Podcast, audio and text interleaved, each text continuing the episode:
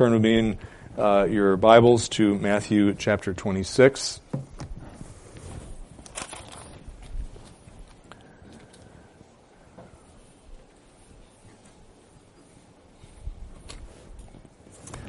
I misread the notes here. This, this gentleman, Phil Novak, uh, a friend from his church, uh, uh was the one who uh, uh, found his wife murdered in his house. But we prayed for them anyway, and the Lord heard that.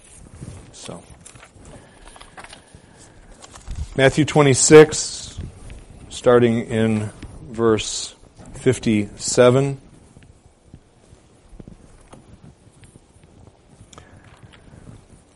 I'll be reading through verse 68.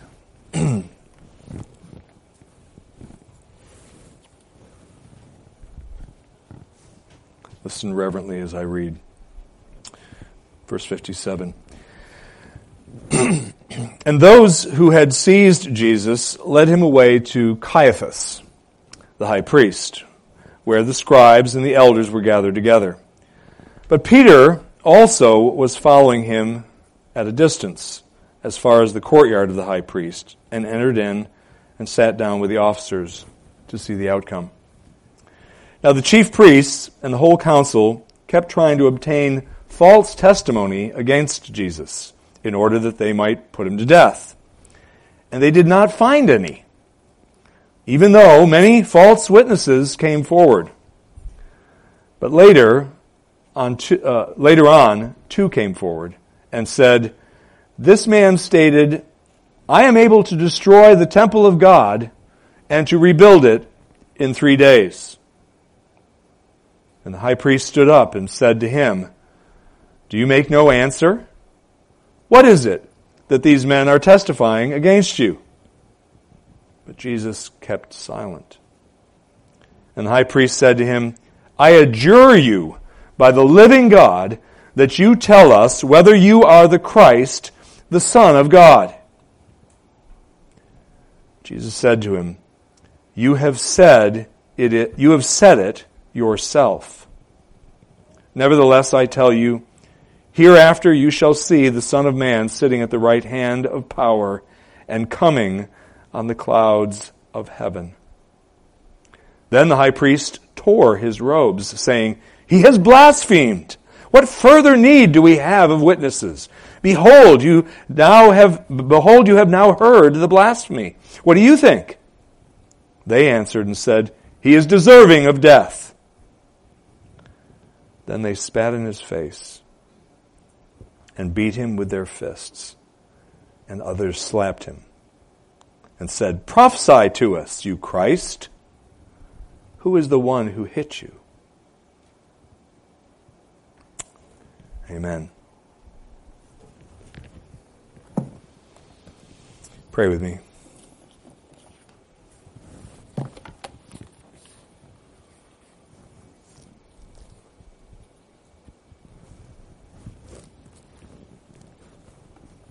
Lord, we thank you for the promises of uh, help when we need it. Lord, the preacher needs it and those listening need it right now. Would you please help us? Uh, would you please help us not to be led astray, uh, not to lead astray? Would you please help us to understand your word and its import and how it needs to be applied uh, to us personally? We ask it in Jesus' name. Amen. Kids, have you ever um, said of something that you've seen, some event that you've seen, that's not fair? You ever said that? That's not fair. Maybe your brother or sister got to do something that you didn't get to do because they were a little bit older than you were. And you said, that's not fair. I, I should be able to do that. Well, you're too young. That's not fair. Or maybe it was something else. Maybe you, maybe uh, a brother or sister got to uh, have some dessert that you didn't get. You didn't get any. There was none left, and you say that's not fair. You know what I'm talking about, right? When things don't feel fair or don't seem to be fair, it's like that's not right. It shouldn't be that way. You've all experienced that at some point, probably many times. I know I did when I was your age. When we say things don't, when we say something's not fair, what we're saying is something's being done, something's happening that shouldn't happen or shouldn't be done. It's just not right. The, this, this situation isn't right, is what we're saying. It's all wrong. Well, kids, we are now looking this morning and in the next, the remainder of, well, almost the remainder of uh, Mark's, Matthew's gospel, rather. We are looking at not probably, but very, very definitely, absolutely the most unfair thing that has ever happened or ever will happen in all of human history is recorded in this, uh, in this uh, passage that I just read to you and in following passages. The, the unfairness of not getting to do something that your older brother or sister got to do is, is, can't even be compared to the unfairness of what happened to Jesus, who is God and also a human being. And he suffered indescribable pain, um, dishonor, shame, abuse from the hands of very, very evil men. This is what unfair is right here, what we're reading about in this text.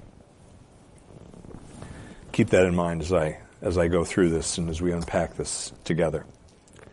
To understand this passage that I'm reading, verses uh, uh, 57 to 68, and to understand what's happening in the rest of this chapter, and also the first uh, large portion of about half of the next chapter, chapters 27, to understand this whole um, um larger section, we need to under uh, we need to bear in mind something. Otherwise, it gets kind of confusing. It, it does get confusing if you don't bear this in mind. That Jesus underwent two different trials. Not one, but two different trials. And the, fir- the first trial was a church trial. Fancy word for that is ecclesiastical trial. And the second trial was a civil trial before a secular uh, audience, if you will, or a, a, a secular judge or judiciary. But there are definitely two trials here. And both of these two trials, both the church trial and the uh, civil trial, had three different stages in them, uh, which are, when you compare all the gospel writers' accounts, you get this, get this point.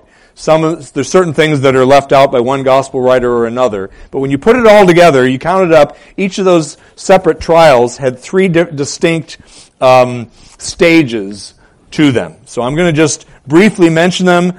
Uh, this is something again. I'm not. I'm not going to spend a lot of time on this, but I want you to hear it now, and you want to keep. You need to keep this in mind over the next subsequent weeks as we continue to work our way through the latter part of Matthew's gospel. So, first of all, the ecclesiastical trial, the church, the church trial. That began with a preliminary hearing before Annas, who was the former high priest, and that's recorded in John chapter 18. We're not going to look at it. But that was the first stage of the church trial. The second was the trial that's recorded here uh, in the passage we're looking at today, which is before the Sanhedrin, that is the Jewish religious leaders. Um, and then the third stage of the church trial occurs before that same body, but after daybreak the next day. So this is happening at night, and then they, he reappears before the Sanhedrin, and that's uh, the third stage of that church or ecclesiastical trial. The civil trial uh, has three stages as well. The first is before Pilate, which is going to, we're going to read about that in chapter 27, verses 11 through 14. The second civil uh, element or s- s- stage of the civil trial is before Herod, before Herod Agrippa. And that is, uh, or it might be Antipas. Anyway, the, uh, Herod. And that's recorded in Luke chapter 23 verses 6 through 12. And then the final stage of that civil trial is a, is, is a, uh, coming back before Pilate. He comes back before Pilate, and that is recorded in chapter 27 of Matthew, verses 15 through 25. So we're going to get to that all in subsequent weeks, unless Jesus returns or something else happens. Uh, but hopefully we'll get through all of that material. But point is, two trials, three stages in each trial. So that at least can help you get navigate these chapters, which seem pretty complex sometimes when you're going through them. Like, I'm, I'm lost here. What's who's this before? You know, what's going on here? Uh, so that'll help you. This is the trial before the Sanhedrin, recorded here in 57 through 68. And this trial is an absolute farce. It's, I would call it a joke, but it's, there's nothing remotely funny about it. Uh, this is a, uh, a farce of a trial. For one, it was utterly illegal what transpired. And by the way, I'm going to get to my three points in a minute. It was utterly illegal what transpired according to Jewish rabbinical law. They were violating their own laws of the rabbis that they held higher higher than Scripture. Uh, these men did, and they were violating those the, the, laws of the intertestamental rabbis that they had established uh, over the centuries.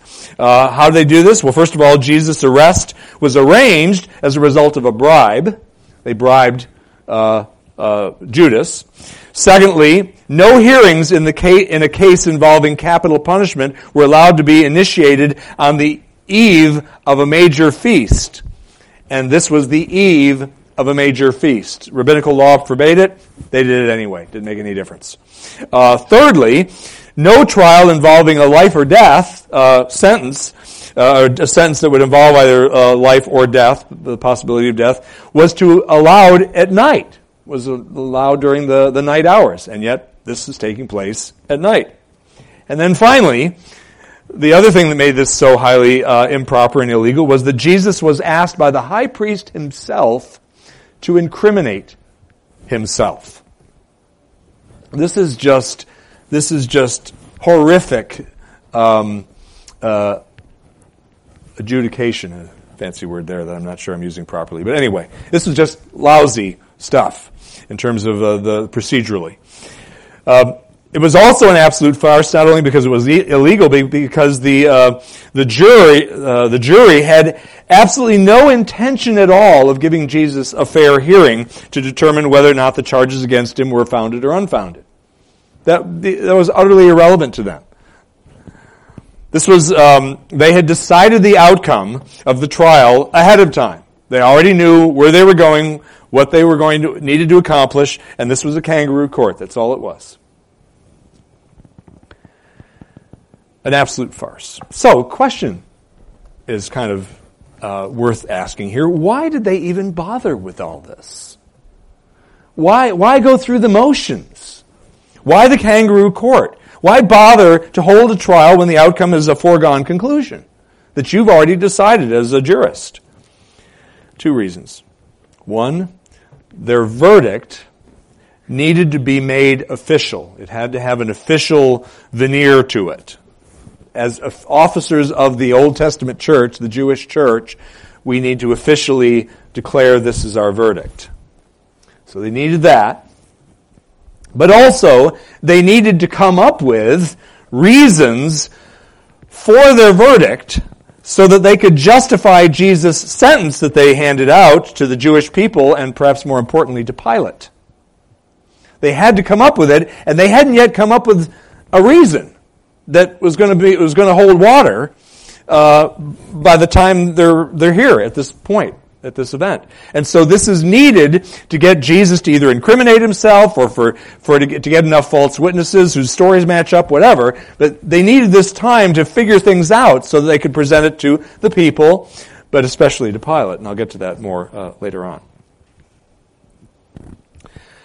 Now, the three points, uh, the remainder of our time. First, we're looking at in verses 59 to 61, Jesus complete innocence, the fact that Jesus' complete innocence is confirmed by his trial here. His complete innocence is confirmed by his trial. Secondly, Jesus' messianic claim is clearly set forth during his trial. And then finally, Jesus' sublime dignity shines forth in the way he conducts himself during his trial. First, Jesus' complete innocence is confirmed by what transpires uh, in this sham trial uh, that the Sanhedrin was holding. And his innocence is confirmed in spite of the best efforts on the part of these um, wicked men to find testimony that would incriminate him. Uh, these men were desperate um, to get rid of Jesus, to kill him, to get him off the face of the earth so that they, uh, he was no longer a thorn in their side. They were losing their hold on the Jewish people in terms of their influence over the Jewish people because of Jesus and because of his preaching and because of his persuasiveness in, in that preaching. Uh, Jesus himself had publicly denounced them. Uh, uh, uh, embarrassed them, shamed them in front of large groups of people, and exposed their hypocrisy before them. Um, they hated him. And they were desperate, and they would do almost anything they could out of that desperation to destroy him. So what they do is, again, they put all the rules aside, all of their the rabbinic fathers that they supposedly thought, thought so highly of, more than the scriptures. They put all those rules and tossed them out. And they're going to look, and did in fact look, on this occasion, the high priest himself did it, for damning testimony against Jesus. But they couldn't find any. Verse 59. Now the chief priests and the whole council kept trying, they kept trying, it was an ongoing effort, kept trying to obtain false testimony. It didn't need to be true. In fact, we're happy to have it be false. But they kept trying to find, obtain false testimony against Jesus in order that they might put him to death. And verse 60, first part says, and they did not find any. Why? Didn't they find any? Y'all better know the reason before I say it. Because there was none. Jesus had done absolutely nothing wrong other than be who he was, which is the Christ, which is, uh, they, they even call him the Christ there, those that were spitting on him in verse 68. Prophesy to us, you Christ. And they probably were mocking him, but it was absolutely true. Spirit was making those men say that. That's who he was. And that's all he was. And that's the only reason why they wanted him dead, because he was in fact God's anointed. He was their king, whom they were defying and rebelling against treacherously. And this was God, the Son,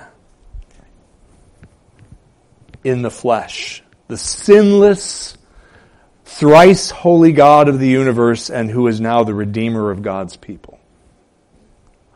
To find anything against him that would, that is even slightly wrong is impossible.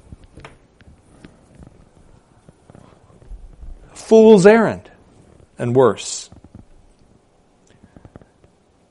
So they decide, because they can't come up with anything that uh, uh, that uh, is convincing would convince anybody that he's worthy of death. They decide to manufacture evidence against him, find it, make it happen somehow.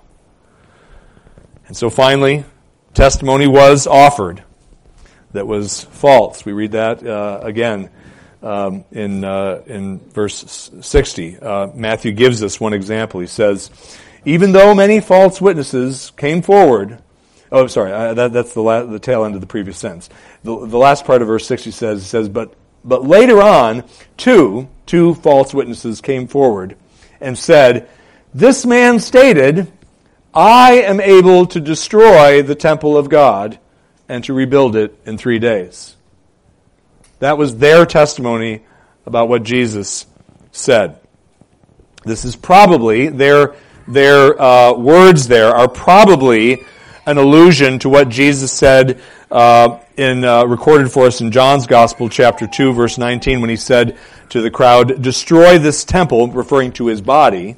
Destroy this temple, in other words, you destroy this temple, you folks that are, that are listening to me, and in three days I will raise it up again. Maybe this, these two test, these uh, false witnesses, one or both of them, were there on that occasion and heard those words, um, and decided to to change it from from you destroy this temple to I will destroy this temple, or I can destroy this temple.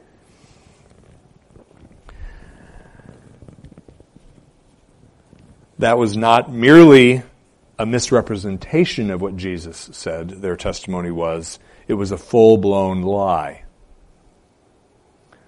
that just cobbled together a few of Jesus' words and just twisted it 180 degrees.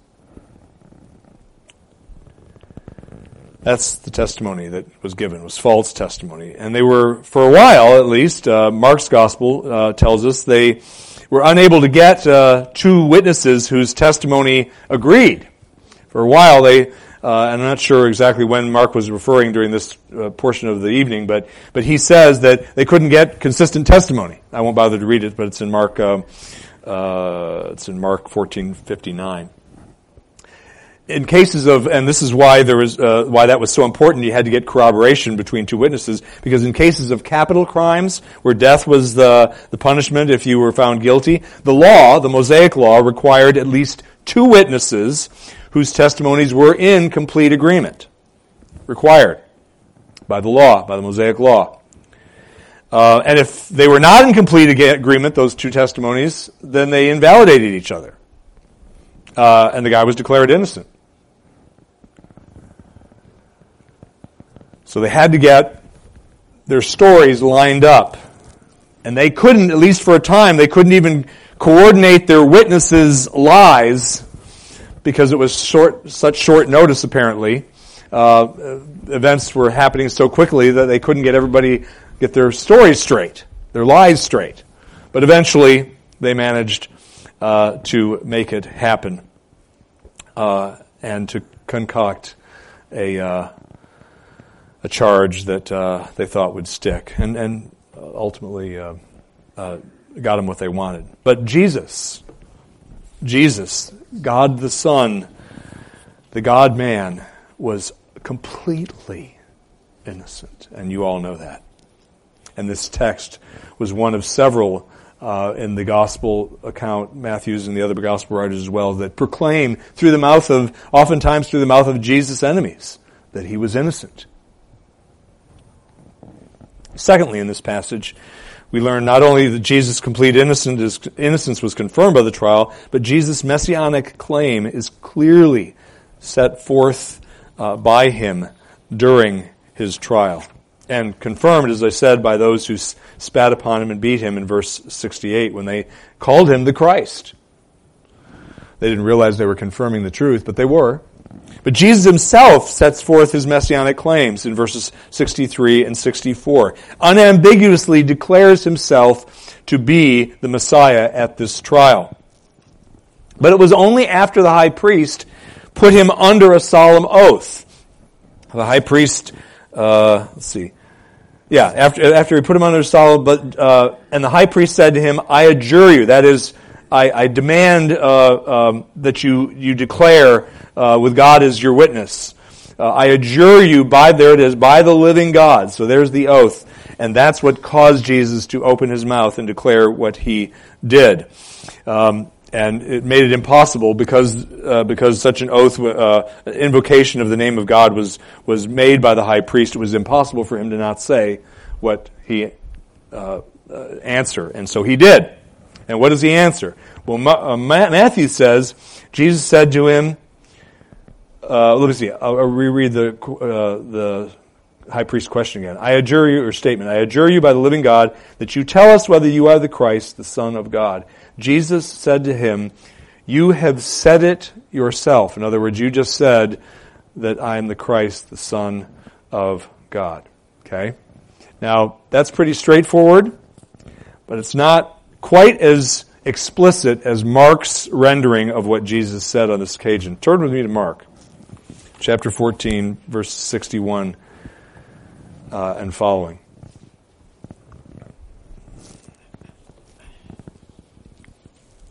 So this is Mark's account of this trial, this, this stage, the first stage of this, uh, second stage rather, of this trial.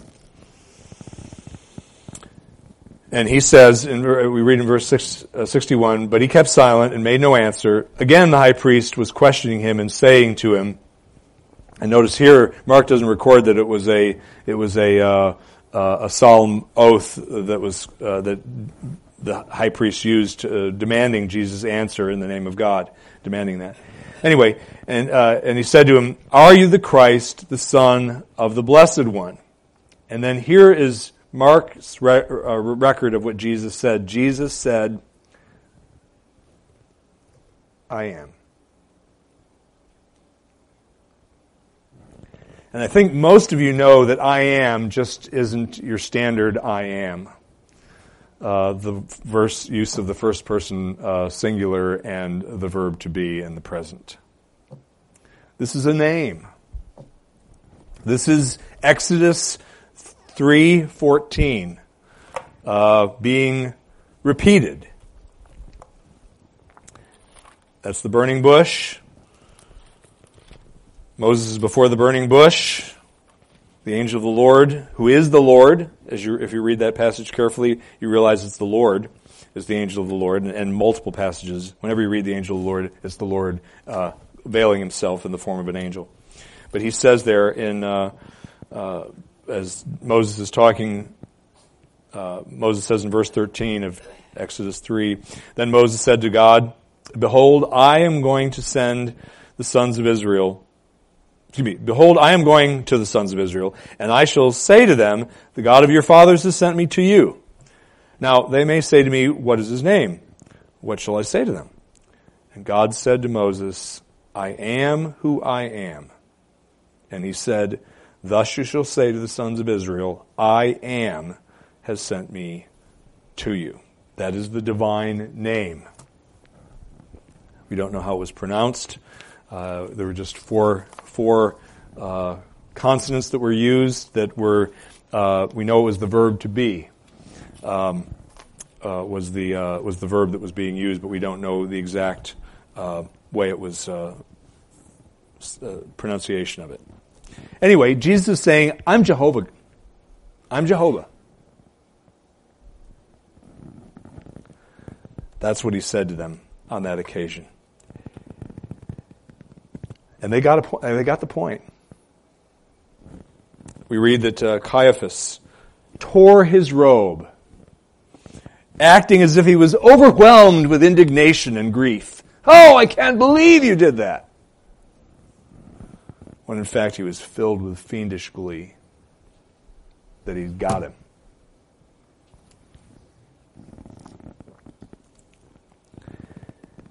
And what Jesus said, of course, provided the grounds for them to sentence them as they did. Then the high priest tore his robe, saying, He has blasphemed. What further need do we have of witnesses? Behold, you, meaning you other men on the Sanhedrin, have now heard the blasphemy. What do you think? They answered and said, He is deserving of death. They got what they wanted. It was self-evident to them that, uh, that Jesus was guilty. Uh, but here's the thing. It was self-evident to them also, at least when they suppressed what they knew in their heart of hearts, that uh, that a man such as Jesus could not be the divine Messiah, the Son of God, uh, the Son of Man, described in Daniel chapter seven, uh, seven, and referenced uh, in numerous places throughout the Old Testament. They were just like, it can't be him. It can't be. Jesus can't be that Messiah, that, that anointed one of God, because why? Well, he's been imprisoned. He's been arrested. He's been imprisoned.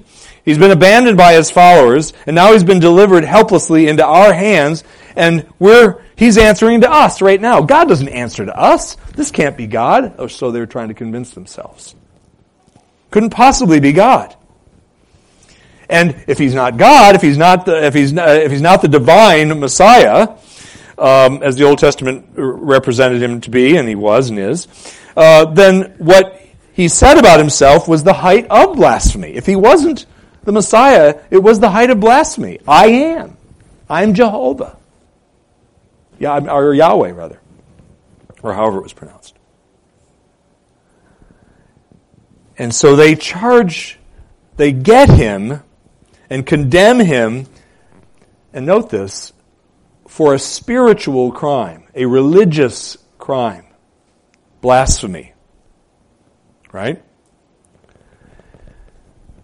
They knew he, they were like, we've got him on blasphemy. He's, that, he's a blasphemer because he, he can't, we, we're not going to allow the possibility that he's actually the divine Messiah, even though they'd seen all the miracles they knew on some level. They all knew. But they weren't allowed to, they weren't going to allow themselves to even consider that as a possibility. But they knew they had him on blasphemy if he wasn't the Messiah, and they'd convinced himself or tried to that he wasn't. Um, that worked fine before them, proved his guilt before them, if you will, but it was not a charge that they could bring before Pilate and get any results with. Pilate didn't give a hoot about their religious convictions. He was just a servant of the emperor. And so they needed to bring him before Pilate on a political charge. A charge that would stick because of uh, that, that, would be impressive, impressive to their Roman overlords. The law, the law of Moses, instructed the Jews to put a blasphemer to death. They would have happily, you know, killed him right then and there, the, uh, if they had their druthers in that, in that, uh, on that this occasion, the Sanhedrin. But the Romans had taken the power of the sword away from the Jews when they conquered them and reserved that prerogative for themselves alone. So they said, You Jews can't kill each other, we do the killing around here. So if the Jewish leaders wanted Jesus dead and they couldn't do it themselves, get the job done themselves, they would have to have, they would have to charge him before the uh, Roman uh, authorities, Pilate, with an offense that warranted death under Roman law.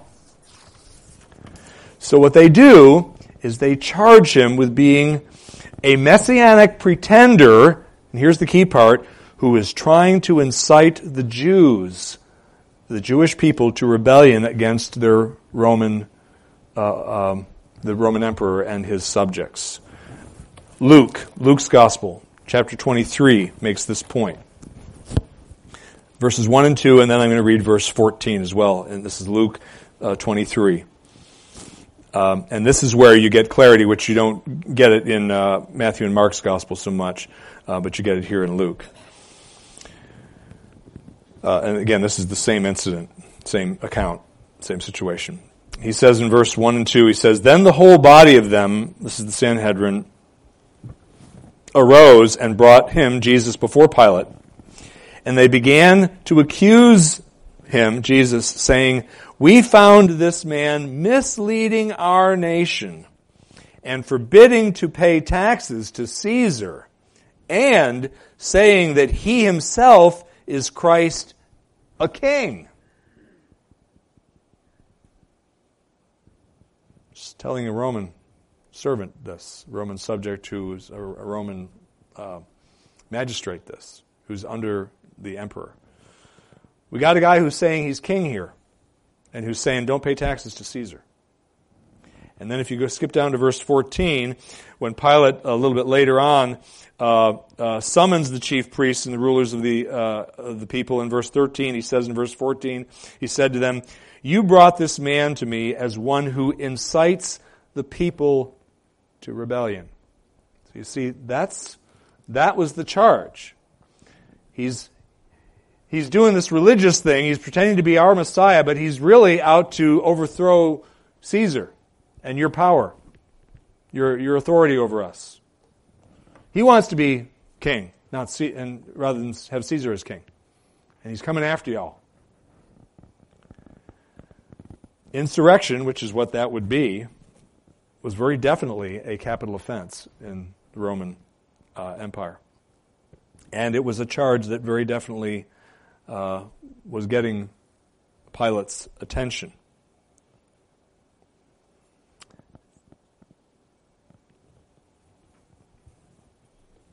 Jesus was not a pretender. He was the Christ. He was the one who had come to redeem his people from their sins and to be their king, our king, and indeed the messianic king of the universe, who would eventually hand over all of the subdued universe to the Father at the end. Jesus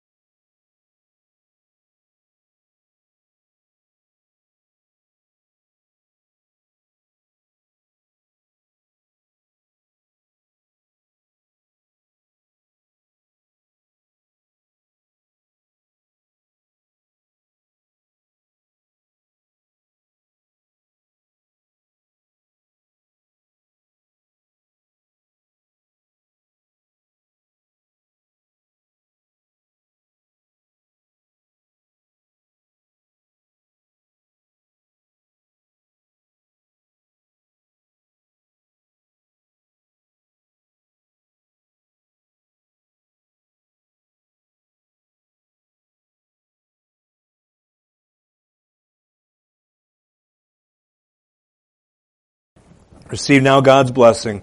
Now may the God of peace, who brought up from the dead the great shepherd of the sheep through the blood of the eternal covenant, even Jesus our Lord, equip you in every good thing to do his will, working in us that which is well pleasing in his sight, through Jesus Christ, to whom be glory forever and ever. Amen.